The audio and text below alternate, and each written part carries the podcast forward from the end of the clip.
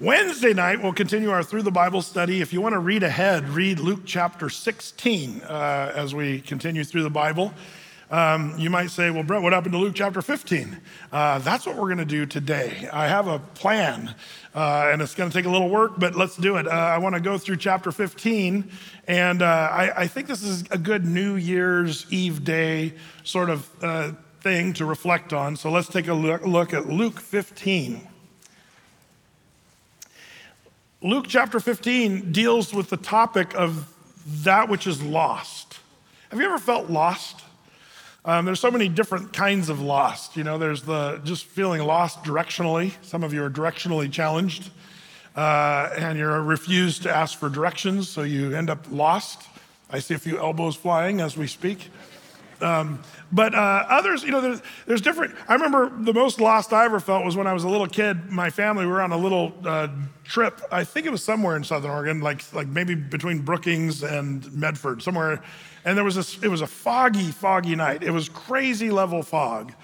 And I remember my dad having to open the door of his driver's seat uh, door, and, and he, he had to put a flashlight down to try to find the stripe on the pavement.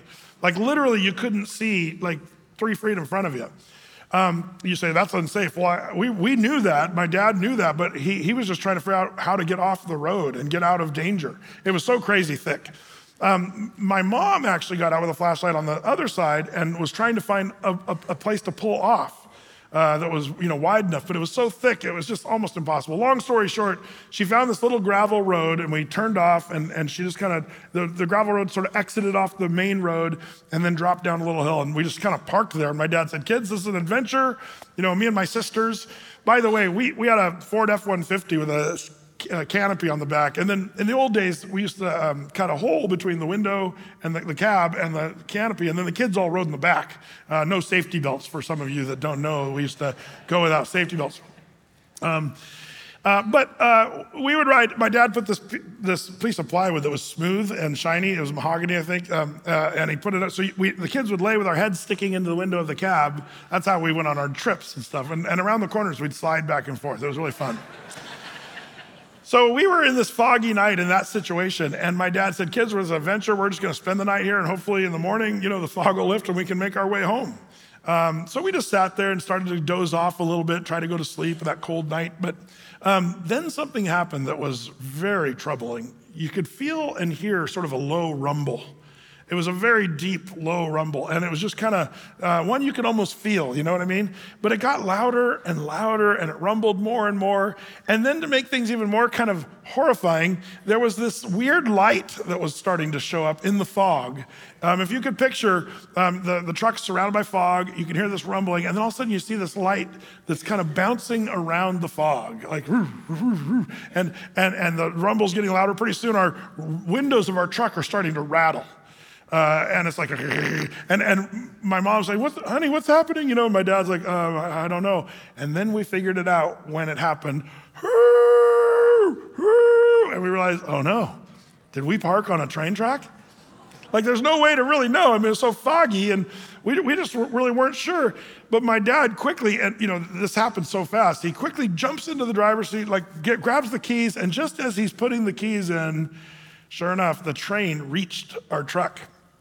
Um, but good news, we were not on the tracks. What we were, however, was is directly under the tracks. There was an old, you know those old wooden train trestles? We were parked right under a train trestle, and the, the train was just like 10 feet over our heads, going by at like 70 miles an hour. So our, our truck was, and, and you know, the kids were all, ah! You know, my mom, ah! My dad's, he was, he was always the cool, uh, calm one, you know. But uh, we just, we were sure we were dead. This is, I remember my mom saying, honey, I think God caused the train to pass right through our vehicle. Like, because that's what it felt like. I mean, she wasn't wrong. It felt like that. But later we realized, no, we were just under the railroad tracks. And uh, I just, I remember that sense, even as a kid, and, and even once in a while, our family talks about that, that night where we were helpless. We, we, we were sure we were going to die in that moment. Um, but man, lost in the fog. And really, sometimes I think that's the way life can be, where you you think you know where you're going, you've got plans, and you know what you're doing, and then all of a sudden, you're just kind of in a helpless situation, lost. Well, as it turns out, the, the idea of being lost is something God does not want for his people. He doesn't want you lost, he wants you found. The old amazing grace hymn, I once was lost, but now I'm found, was blind, but now I see. This is the content that is in the chapter in front of us here in Luke chapter 15. Let's begin there with verse 1. Luke 15, verse 1. It says, Then drew near unto him all the publicans and sinners for to hear him. And the Pharisees and the scribes murmured, saying, This man receiveth sinners and eats with them. Now, pause right there. This, these two verses set the stage for the rest of the chapter. And Jesus is going to address this issue. What issue? What these publicans and sinners are accusing Jesus of. You might be saying, well, where's the Democrats, Pastor Brett? No, not Republicans. The word publican is uh, another word for tax collector in Bible times, and they were known thieves and dishonest people and disloyal to their own Jewish people and more uh, favoring the Roman Empire. They were hated, but they were wealthy. So all the sinners would hang out with the publicans because they had the money. They would have big parties at their houses, and the harlots and the uh, thieves and the you know, marauders and all those guys, they would all hang out together. So suddenly, Jesus is not only hanging out with these people, but he's having dinner with them. And in Bible times, more than even today, I mean, today, if you have dinner with someone, it's like breaking bread together and there's sort of a unifying thing that happens. We all kind of get that. In Bible culture in these days, it was way even more intense than that. If you were having dinner with somebody, you were becoming one with them. You were uniting and agreeing with them, is kind of the idea. So that's why they're, they're making two points really. He receives sinners and he's having dinner with them. Can you believe that? That's what, that's what they're saying. Jesus is about to respond, and if you'll notice, uh, there's a lot of red letters coming. Uh, Jesus has a lot to say about what these guys are saying. Um, by the way, what's kind of interesting about this, um, have you ever noticed sometimes your enemies, when they're yelling at you or accusing you, sometimes they're actually right and correct? Um, you know, like, like here they're saying, Jesus, he's receiving sinners. What do you think Jesus said about that? He's like, sure do. That's what I do. In fact, Jesus even said, I have come to seek and save what? The lost. That's who Jesus came to seek and save, the lost, the lost sinners. And so these guys don't get it. They don't get Jesus' whole life on this earth was to come and seek and save the lost. And they're accusing him of that.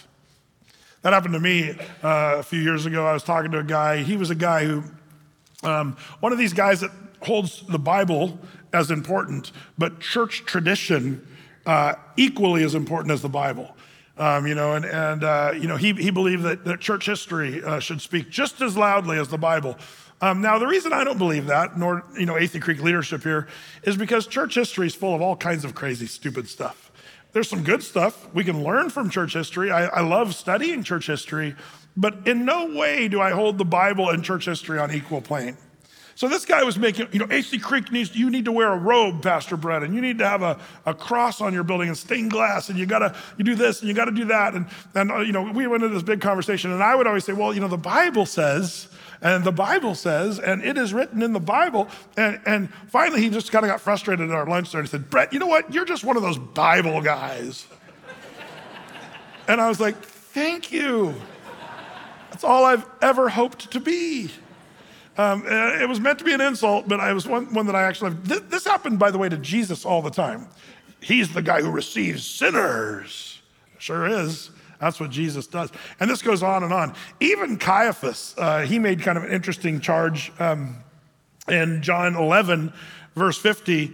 He, he made a statement uh, where he said that um, one man should die for the people, and if the whole nation perishes not.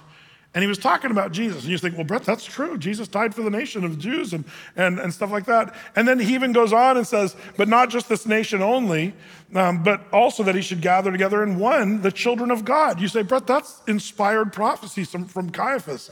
But if you know the context of what Caiaphas was saying, he's saying, if this guy Jesus gets any bigger, Rome's going to come and take note and punish us. So let's save everyone by killing him. That's what he was saying. But isn't it funny? What he was saying was actually true that Jesus came to die to save the world from its sins.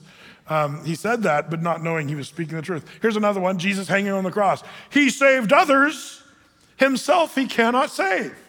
Uh, another That's just true. He, now, by the way, if you're crucifying a guy and you're admitting he saved others, is there something wrong with that?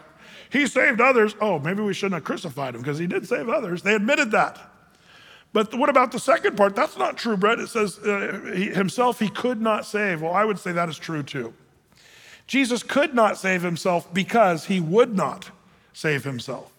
He went with an objective to die on the cross for the sins of the world. Thus, he would not come down off the cross, so he could not.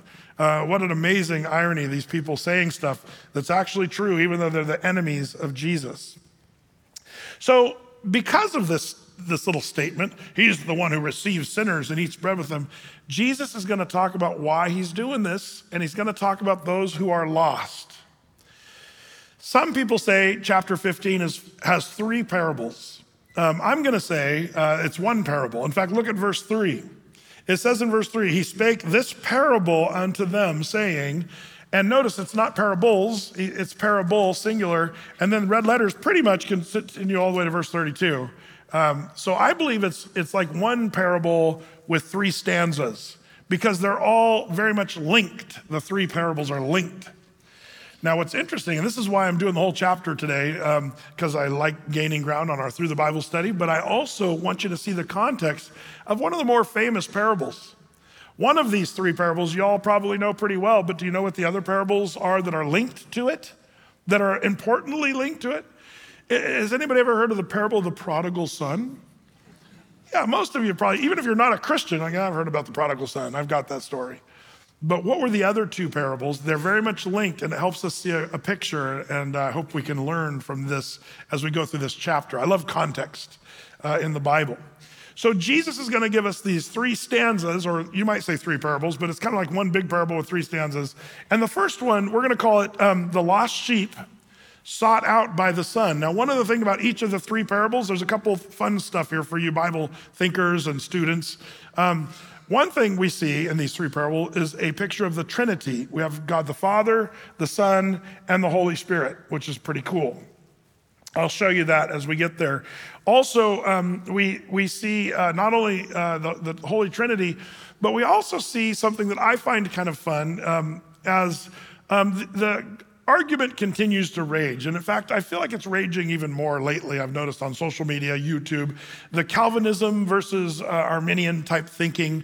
Um, and, uh, and these guys get on and they get all angry and, and mean spirited. And I think that's such a misguided argument. Um, you know, Jesus didn't say, You'll know you're my disciples by your strong hyper Calvinism or your, your Arminian views. Uh, that's not how you're, how do they know we're disciples? By our love one for another. And yet, it's the love that's lacking in so much of this discussion. But um, if you're wondering, Athey Creek takes what some people criticize as two faced or uh, not landing on any one of the, the two. But we sort of, we, we kind of look at it like, um, you know, both systems, Arminian thinking and Calvinism, they're just two dudes that came up with theological theory about the way things work in the Bible. Um, some people say, no, it's fact. And, uh, and, and as it turns out, um, you know, they both ultimately fail in that they attempt to explain what I believe is the unexplainable. There are certain things in the Bible that are just really, I think, unexplainable because it's, it's um, laced with God and His awesome power and His ability. So, for example, um, yes, God is absolutely sovereign uh, and knows all. He, he predestinated and divinely elected. I mean, I, I 100% agree with my Calvinist friends on that. But yes, also, human beings are called to make genuine decisions to place their faith in Christ Jesus to be saved. Um, so, you know, is it human responsibility to choose Christ, or is it God chose you before the foundation of the world in his sovereignty? And the answer to me is yes. Uh, and if you try to explain well, did I accept Jesus or did he choose me? And the answer is yes. Uh, that's the way I believe. It's very simple. Um, and by the way, the, there's people that are going on YouTube saying all the pastors that out there that teach that uh, should, you know, be banned from the pulpit. Well, it just so happens that there's a, quite a few pastors, uh, much more important than little old me, that have believed that. Billy Graham, uh, Chuck Smith, Charles Haddon Spurgeon. In fact, Spurgeon wrote a book on hyper Calvinism, uh, even though he's kind of a Calvinist Calvinist. Uh, but he warned about hyper Calvinism. Like, it's, it's, just a funny, funny thing that everybody gets all up, up in a tizzy. You're like, what does that have to do with chapter 15? Well, here's the thing. We're going to see in these three parables concerning the lost, we're going to see an example of human free will, a person choosing to come to the Lord. We're going to see God's sovereignty, how he hunts down the lost soul and finds them himself and saves them. And again, it just illustrates what the Bible teaches from cover to cover, cover to cover, both are true. I, I, want you to see that. Watch out for the people that are making such a massive deal, like it's an essential doctrine of the Christian faith. I believe there are essentials that we do fight over that are worth fighting for, but this one has gotten a little ugly and weird. Watch out for that. I think it's important. So we'll see that here. So the, the first parable is the lost sheep sought out by the son. We pick that up in verse four.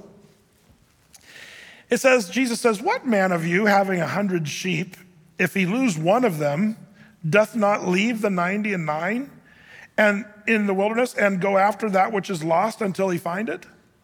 And when he hath found it, he layeth on it on his shoulders, rejoicing. And when he comes home, he calls together his friends and neighbors, saying unto them, Rejoice with me, for I have found my sheep which was lost. And I say unto you that likewise joy shall be in heaven over one sinner that repenteth more than over ninety and nine just persons, which need no repentance.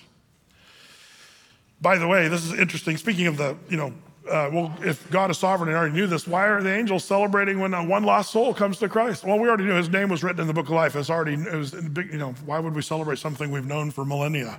Uh, this is kind of funny. In heaven, after a service, sometimes I'll mention that. I'll say, hey, you guys, people just got saved, people gave their hearts to Christ, and there's a party going on in heaven. Each one of these three parables are going to show a party after the lost sinner is saved.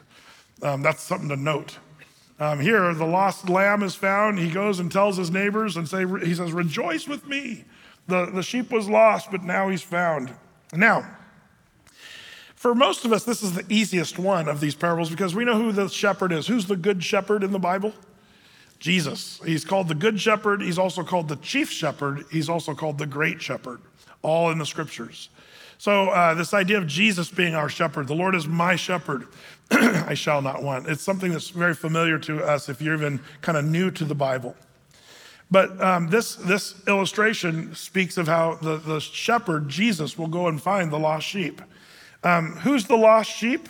As it turns out, that's uh, all of us. Brett, speak for yourself. I'm no dumb lost sheep. Um, well, the Bible says, Isaiah the prophet in Isaiah 53 6, he said, All we like sheep have gone astray. We've turned everyone his own way. Um, when we rebel and do anything contrary to God, we're like the lost sheep that's gone astray. But there's good news. We have a loving shepherd who will f- seek you out uh, and, and look for you to come back and repent of your sins and be saved and, and follow after the, the Lord, the Good Shepherd. Now, with this, it says that the shepherd puts the sheep on his shoulders and rejoices. Now, let's stir up another controversy. This is almost more controversial than Calvinism and Arminian thinking. What's that? This right here. Anybody see a Hallmark card with something like this on it this Christmas? Here's the shepherd putting the sheep on his shoulders. But here's the thing um, have you heard the controversy about the broken leg theory? Um, uh, now, this is funny. If you go on Google and Snopes and do all that stuff, uh, which I always kind of laugh because people are more willing to you know, believe Google and uh, Snopes and stuff than they are to believe pastors, which I get that and understand why that probably is. But um, the, the, you know, maybe you've heard it taught where the shepherd will take the sheep that keeps going astray and break its little leg. Uh, is that true or false? Well, some of you will say, false, Brett. I looked it up and Snopes said it's false. So there you go. Don't say it, Brett. You better not say it. Well, uh, I'm going to say it and I'm going to say it with joy in my heart. Um, why? Well, as it turns out, there's evidence that that is, even though, you know, if you Google it, it'll be hard to find that evidence. But um, there's a great book, Phillip Keller, uh, A Shepherd's Look at Psalm 23. If you've never read that book, it's, and you know me, I recommend, books like once every 10 or 12 years, other than the Bible. Um, and that's one worth reading. It's easy reads. Shepherd's Look at Psalm 23, Phillip Keller. He was a shepherd in the northern, uh, north uh, Eastern Africa, and even up into the Middle East. He spent most of his life as a shepherd. And then he writes about the Lord's, the Psalm of the Shepherd, Psalm 23. It's really a great book. But one of the things he talks about is this practice of the breaking of the lamb's leg. Why would a shepherd do that? And if you see the blogs and the people talking, I would never follow a Jesus that breaks a poor little lamb's legs. And we, we always frame stuff that we're the poor little victim, and I can't believe Jesus would break any lamb's leg. That's just not the Jesus I believe in. Really? You got to be careful. Be careful with that. Because as it turns out, a shepherd uh, actually does correct the sheep. If, you, if, if the idiom of the shepherd and the sheep is something the Bible's interested in, and it is from cover to cover, you kind of have to take the whole deal. When the shepherds, Psalm, uh, Psalm 23 says, Thy rod and thy staff, they comfort me. What, what does that mean? Well, the rod and the staff, they were two implements. And if you understand what a shepherd does, a shepherd will correct the sheep with the staff. It's like the Bible says, whom the Lord loves, he chasteneth. Does the Lord allow you to be broken? Uh, not, no, I'm talking figuratively. Uh, you know, will he allow your leg to be broken? Well, he will if, if he wants to do that. But what about just a broken and contrite spirit? The Bible says the Lord is near to those that are of a broken and contrite spirit. So there is evidence from this Middle Eastern shepherd who writes about in ancient times, they used to do this. Now, what would happen? The, the lamb would just go off all the time and, and always cause trouble. Now, in Bible times, a lamb was very valuable. It was worth money, but the shepherd also cared for his sheep. And he didn't want that lamb to become lamb chops for some wolf that was out there. Which one's worse, being lamb chops for a wolf or having a broken leg that's healed? Well, the shepherd would snap the leg of the little lamb, then he would carefully splint it, reset it, and then he would carry that lamb on, the, on his shoulders. So when you see the Hallmark card with the shepherd carrying the sheep, you're like, oh, it's so cute. He broke the lamb's leg. um, you're like, I just don't want to believe in a Jesus that would do that. Well, wait a minute. Hold your horses there just for a second. Um, does anybody remember what was David, the psalmist? What was David, the king? What was his occupation before he was a king? He was a shepherd. Did he know anything about shepherding? Yes. But when he was a king, man, he found himself sinning like nobody's business. Remember, he got into one situation where he murdered a guy because he committed adultery with another man's wife and he tried to cover it up with murder. Like, that's a pretty tough situation. Talk about a, you know, a lost sheep. But if you read the narrative of David uh, when he was trying to hide his sin, Psalm 32, Psalm 51, they all talk about this time where David was trying to cover up his sin. And he said, Oh, the hand of God was heavy upon me. My bones waxed old, and my moisture turned into the drought of summertime. And he just talked about how horrible he felt. In fact, it's Psalm 51, uh, pardon me, um, yeah, Psalm 51, uh, verse 8. Uh, listen to this. David said, Make me, he's talking to the Lord as a prayer, make me to hear joy and gladness that the bones which thou hast broken may rejoice. What, what's that all about? David, the context of this is David went astray with adultery and murder. Then he said in Psalm 32, Blessed is he, or happy is he whose sins are forgiven, whose sins are covered. And he realized that until he could, was willing to confess and repent, he was, he was broken and his bones waxed old and he had the heavy hand of God. And so when he confessed, he said, Oh, blessed is he. That's what that song is that we sing. It comes from Psalm 32. But you might say, Brett, why would you have joy around bones which are broken? He says, that the bones which thou hast broken may rejoice. What's he talking about? It's the same thing we're talking about here. The Lord would rather break David's bones than allow him to burn in hell for all eternity.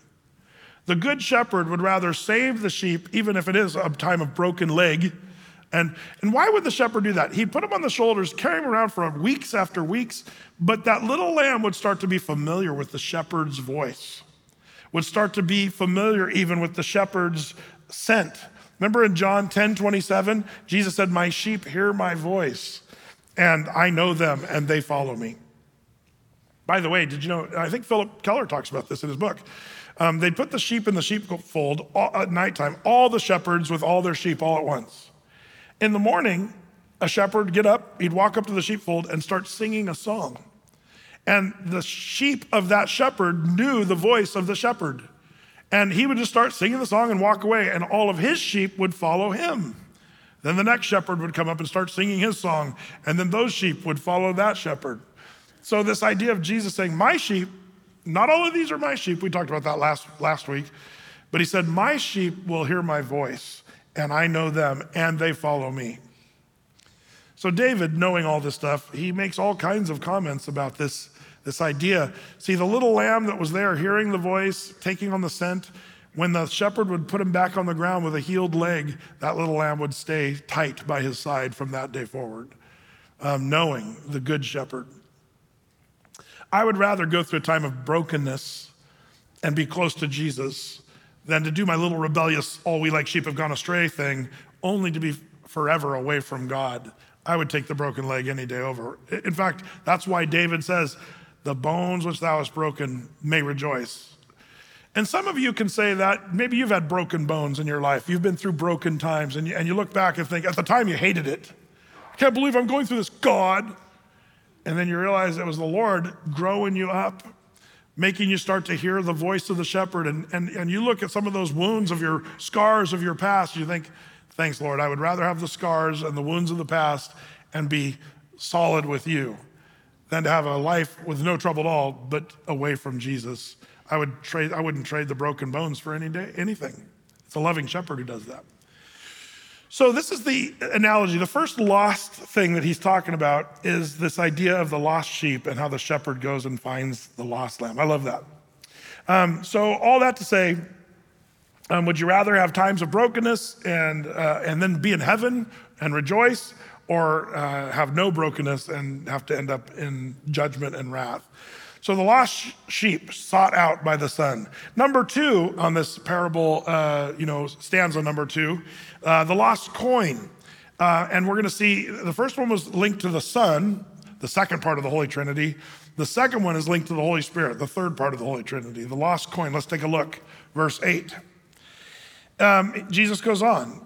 Either what woman having 10 pieces of silver, if she lose one piece, doth not light a candle and sweep the house and seek diligently till she find it?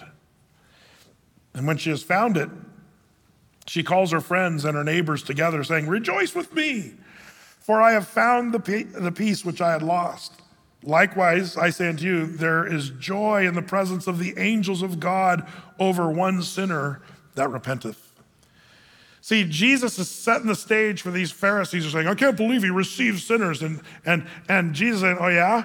I'm all about seeking out the lost sinner. And when that sinner is found, all of heaven is rejoicing with the angels. Don't you love this? Jesus is kind of letting them have it. You guys don't care about lost sinners. That's my whole thing. I'm into saving the lost. Now, this lost coin is interesting because I already told you all we like sheep. You know, that's kind of an insult. You might be, Brett, I'm not a dumb sheep. And it's funny, I'm not saying this. God compares you and me to being dumb sheep. Sheep are the dumbest animal. I, am telling you, I know about these things. I had sheep growing up. I was uh, a little kid in 4 H and we had sheep. Um, I, I, say stuff like this, and I had a family a couple weeks ago come up and say, Pastor Brett, we raise sheep on a farm, and you're totally right. Everything you say about sheep is true. I felt, you know, avenged uh, uh, because sheep really are dumb. They're cute, they're cuddly, dumb as a brick. They're nearsighted, they get easily spooked, and the Lord says, Guess what? You're like sheep. Now, if you're feeling kind of bad about that right now, I'm not dumb. Yes, you are. Um, uh, there's something else. The coin, however, is something of value.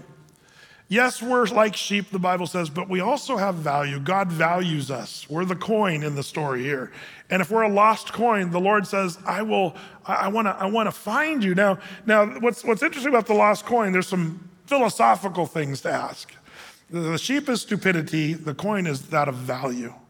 Um, what makes a coin of value? Well, you can use it to buy something, you can purchase something, um, you can redeem something for a price. But here's a question philosophically Is a lost coin valuable? Does it still have value? That's kind of an interesting thing to think about. Like if I took a gold, we got to go to a gold coin because you're thinking, what, 25 cent coin, whatever, who cares about that? Well, in Bible times, there are coins. This is a silver coin. And in those days, it was worth a lot.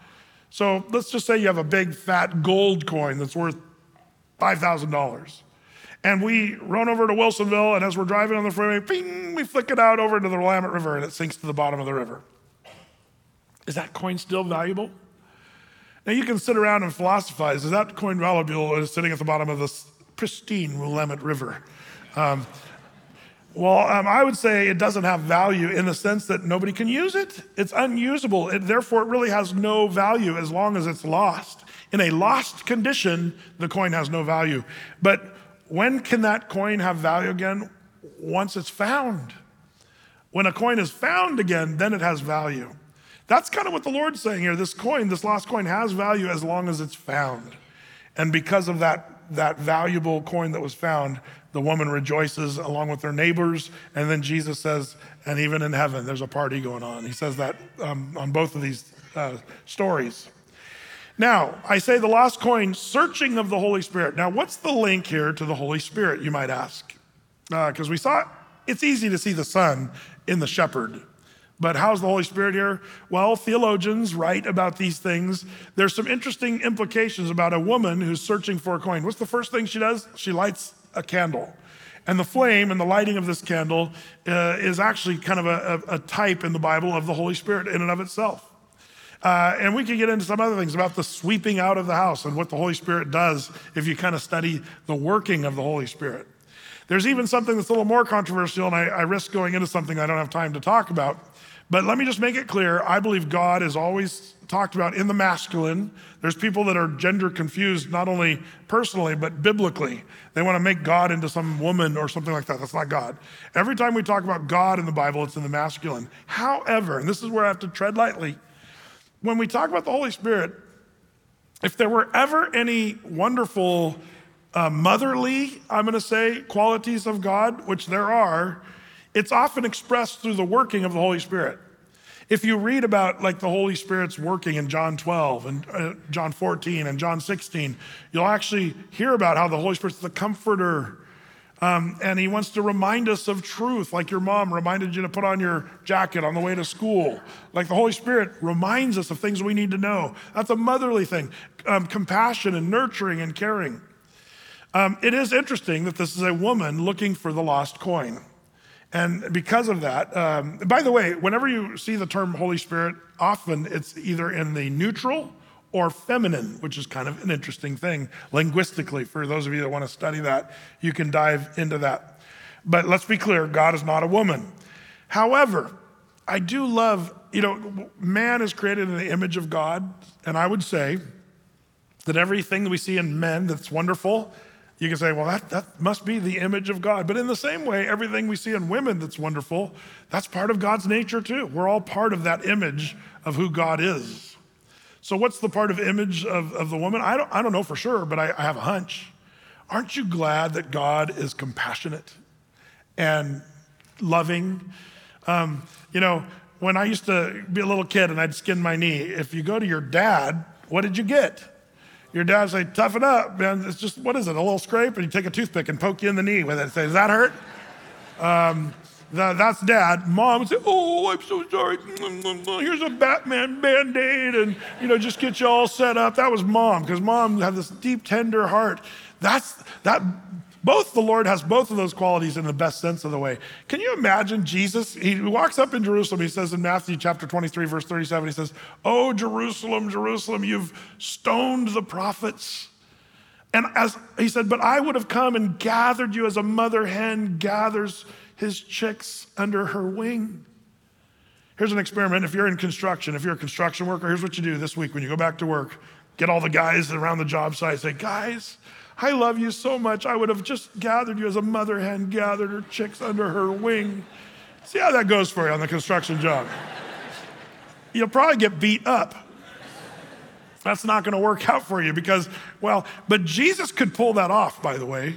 Um, how could he pull that off? Because I think it was ultimate sincerity. But I also think Jesus was very masculine. There's no question of that if you read the narrative of the gospel.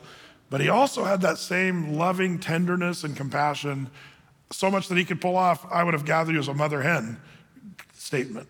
That's an amazing thing about our Lord. Um, I believe that is linked to the working of the Holy Spirit, by the way, that tender compassion, that's part of the Holy Spirit. He's comforter. The Bible tells us all that about. So the lighting of the candle, the fact that it's a woman and that she is sweeping out the house, all of those things, uh, theologians do link that to the working of the Holy Spirit. So you've got the lost sheep sought out by the Son. You have the lost coin, searching of the Spirit. And then the third component of this uh, stanza of, the, of this parable is the lost son. uh, accepted of the Father. Let's take a look, verse 11. It says, And he said, A certain man had two sons, and the younger of them said to his father, Father, give me the portion of goods that falleth to me. And he divided unto them his living. Now, you guys probably know this, but here's a son asking for his inheritance before his dad kicks the bucket. That's not normal. This is a son saying, Give me, give me, give me. I want, I want my stuff now. I don't want to wait for you to kick the bucket, dad. Um, we're supposed to kind of be offended by this goofy son whose ill intentioned desires are to get all the stuff. But I hope your relationship with God is not give me, give me, give me. Because God wants to have a relationship with you, just like this father wants to have a relationship with his son in the parable. But if your prayers are, Lord, give me this and give me that and give me, give me, give me, I think you might be a little bit prodigal son material. Don't, don't be that. Be careful on that one. Not the, by the way, there was a whole movement of this uh, in the name it and claim it movement. The word of faith movement. Just speak it out and God will give it to you. And, you know, uh, you know, if you give your love gift and seed faith and all this stuff that people talked about, and it was only just to get the church, you know, richer or these single pastors richer and richer. And it was the, the, the word of faith movement, you know, it was ugly. Um, but that's not the relationship we're supposed to have with God. Gimme, gimme, gimme. Uh, it's quite different than that. And so this is the prodigal. So what happens in verse 13? It says, And not many days after, the younger son gathered all together and took his journey into a far country, and there wasted his substance with riotous living. And when he had spent all, there arose a mighty famine in that land, and he began to be in want. And he went and joined himself to a citizen of that country, and he sent him into his fields to feed swine. now, we miss this as people are like, oh, good, he's got a job as a farmer. No, that's not what's going on. The lowest place a Jew could ever think of being is feeding unkosher pigs. He's the official pig slapper. That is not a job a Jewish boy would ever want. This is the lowest point a guy could be. But it's even worse than that. He's so hungry, check it out. Um, uh, it says there, um, verse 16, he would fain have filled his belly with the husks that the swine did eat, and no man gave to him. And verse 17, when he came to himself, now pause for a second. What does that word, that phrase, when he came to himself, mean to you? Um, what was he before? You see, the, the coming to yourself or coming to your senses means that he was he lost his marbles somewhere along the way. He, he was kind of doing insane things. And now he's coming to himself, or that's the idea here. He's, he's gathered himself, is the idea here. And can I just suggest rebelling against God and doing sinful stuff is insane. We think we're going to pull it off, or think we're going to enjoy our sin and we're going to take it up like this prodigal son. He spends the money and it's all great for a while. The Bible even says there is pleasure in sin for a short season. But the end of sin is misery and sadness and despair. And this guy now is there. So it is kind of insanity. In fact, the Bible's full of these kind of stories. Remember Nebuchadnezzar, who was walking in pride and he walked around Babylon. Daniel, book of Daniel talks about this. And he says, Look at the kingdom of Babylon that I have set up. And Daniel's like, Nebi, man, chill. Don't be so prideful. Break off your sins. Trust in the Lord. Who is the Lord? Who is God that can move my glorious hand? Do you remember what happened right after that? He goes insane. In fact, he goes so insane, he, he runs out into a field and gets on all fours and starts mooing and chewing cud like a cow. Can you imagine you're driving by and also you see this dude out there and he's like, Murr.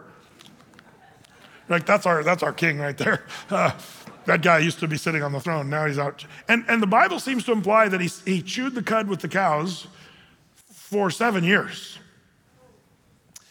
Um, and it got even weirder than that. And it grew this feathers and it's like weird stuff.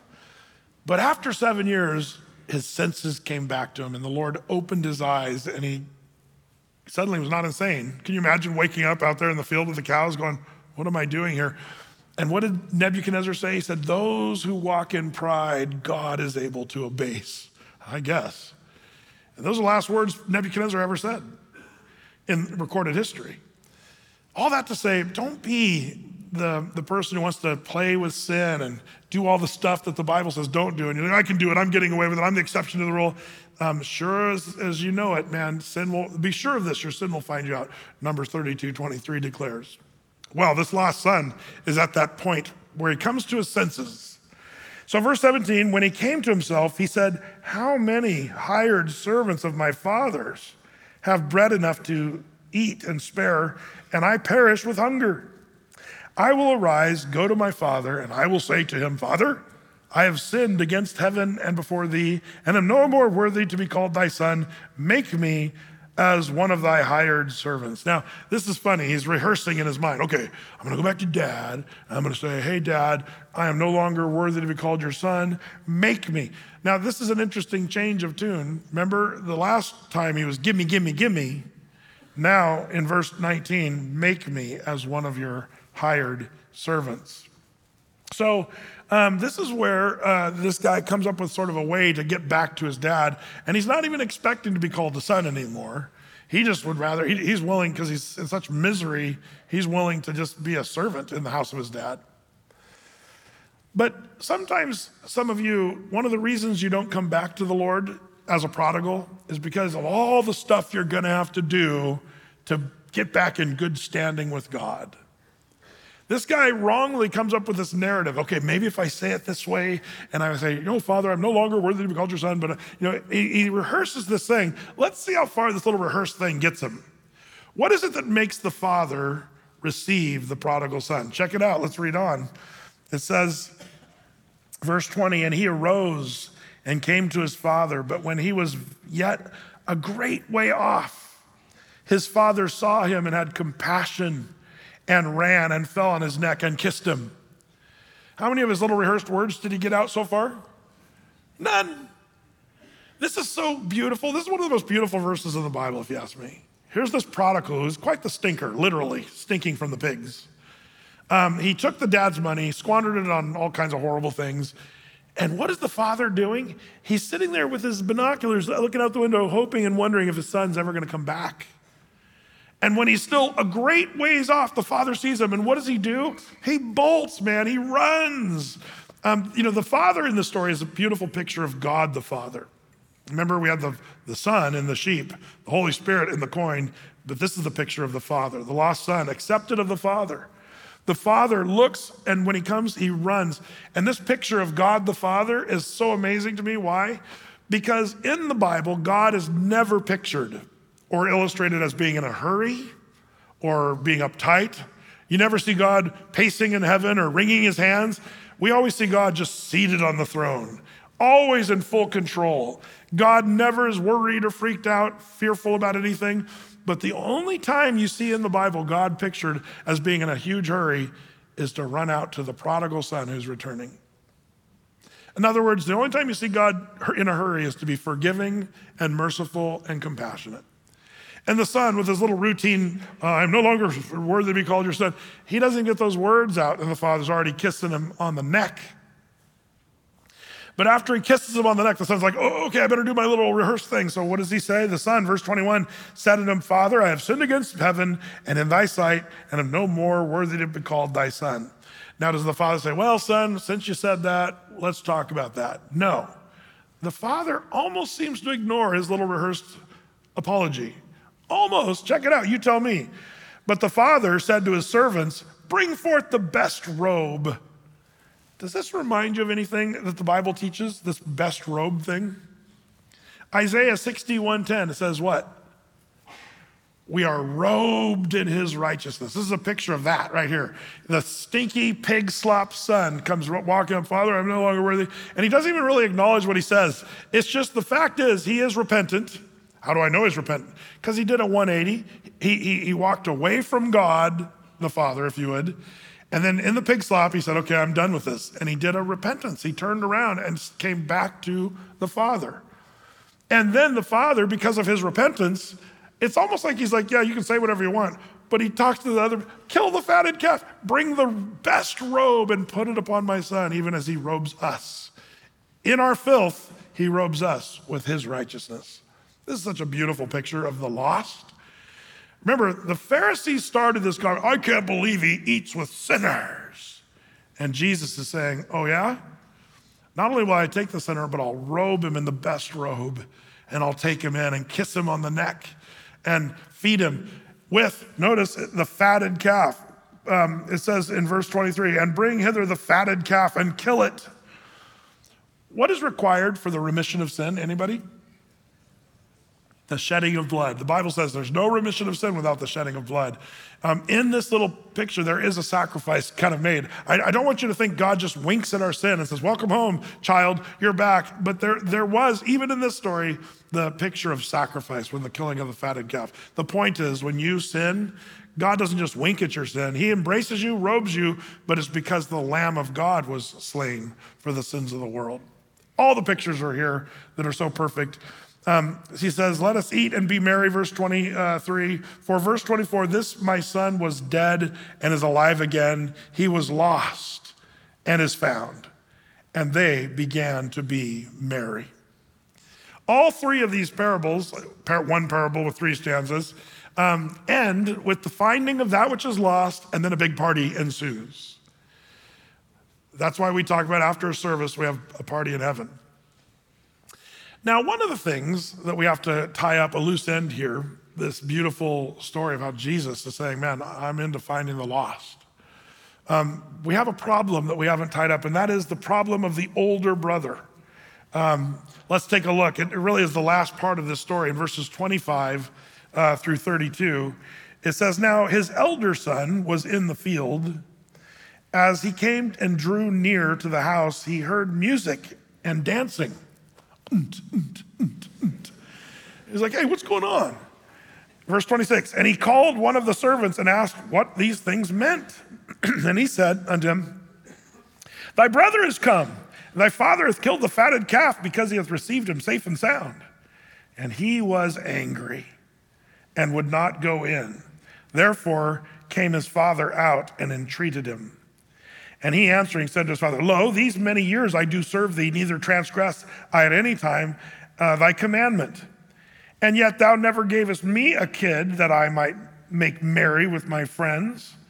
But thou, but as soon as uh, this thy son was come, which hath devoured your living with harlots, and has killed for him the fatted calf.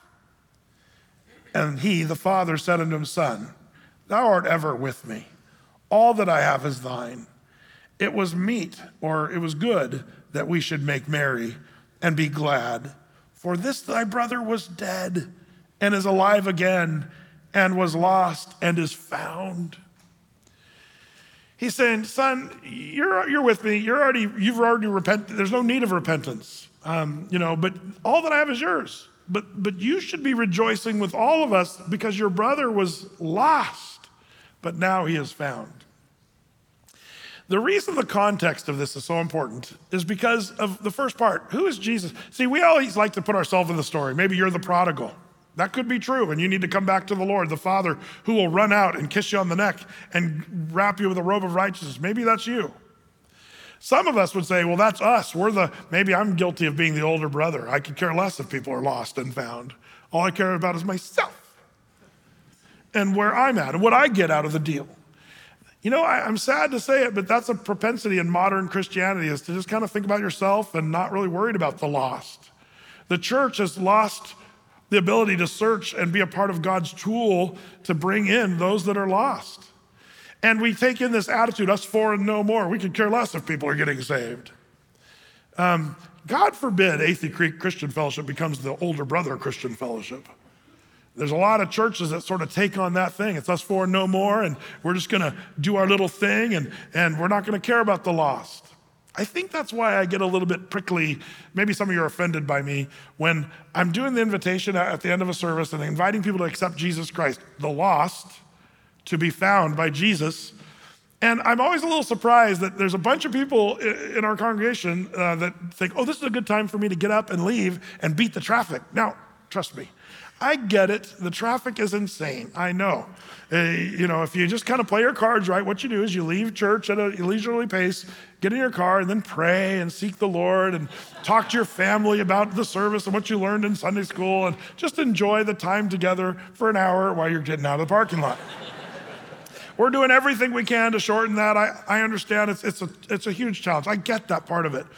But I still am a little amazed, and I start making comments about when people get up. I, I, I, try to keep my mouth shut, but I start talking about people's weak bladders and, and stuff, and I apologize for that. But um, but you kind of deserve it. Um, but when we're inviting people, the lost, to be saved, is that the time to get up and say, "Oh, I need to get up now and uh, stretch the legs"? This is the time where the true Christians, I would say, should be in deep and fervent prayer, praying for the souls of the lost that they might be softened toward the good news of the gospel and be a part of the service in that way because that's a big deal. Jesus is into this. Um, so should we be into it. I hope we're never that older brother church that doesn't care about those that are lost that are being saved. It's such an important part of who we are as Christians because it's part of who he is. Jesus came to seek and save the lost. What a glorious thing. You see how the, the older brother here is really a picture of these religious leaders. They were doing their little religious Jewish thing, but they could care less about the lost sinners. The older brother, in context of what Jesus is talking about here, he's talking about the Jews, specifically the religious leaders who could care less about the lost. That's something we should watch out for as religious people. Um, you know, the Lord wants to have people that were lost found. You know, some of you in this room were lost and the Lord found you in a radical way, and you're so glad about that, and we have reason to rejoice. Others of you might still be in a place where you kind of feel lost. Maybe your life doesn't have value. Maybe this is a good time for you to come back to Christ. Uh, if you're never saved, if you're not part of the kingdom, if you never accepted Jesus Christ, this is, you're going to be lost. Um, and your life will lack value. Um, what you need to do is accept Christ and believe. The Bible says, Romans 10, verse 9 and 10, if you confess with your mouth and believe in your heart the Lord Jesus, that God raised him up from the dead, it says you'll be saved. You'll be like the old hymn singer I once was lost, but now I'm found, was blind, but now I see.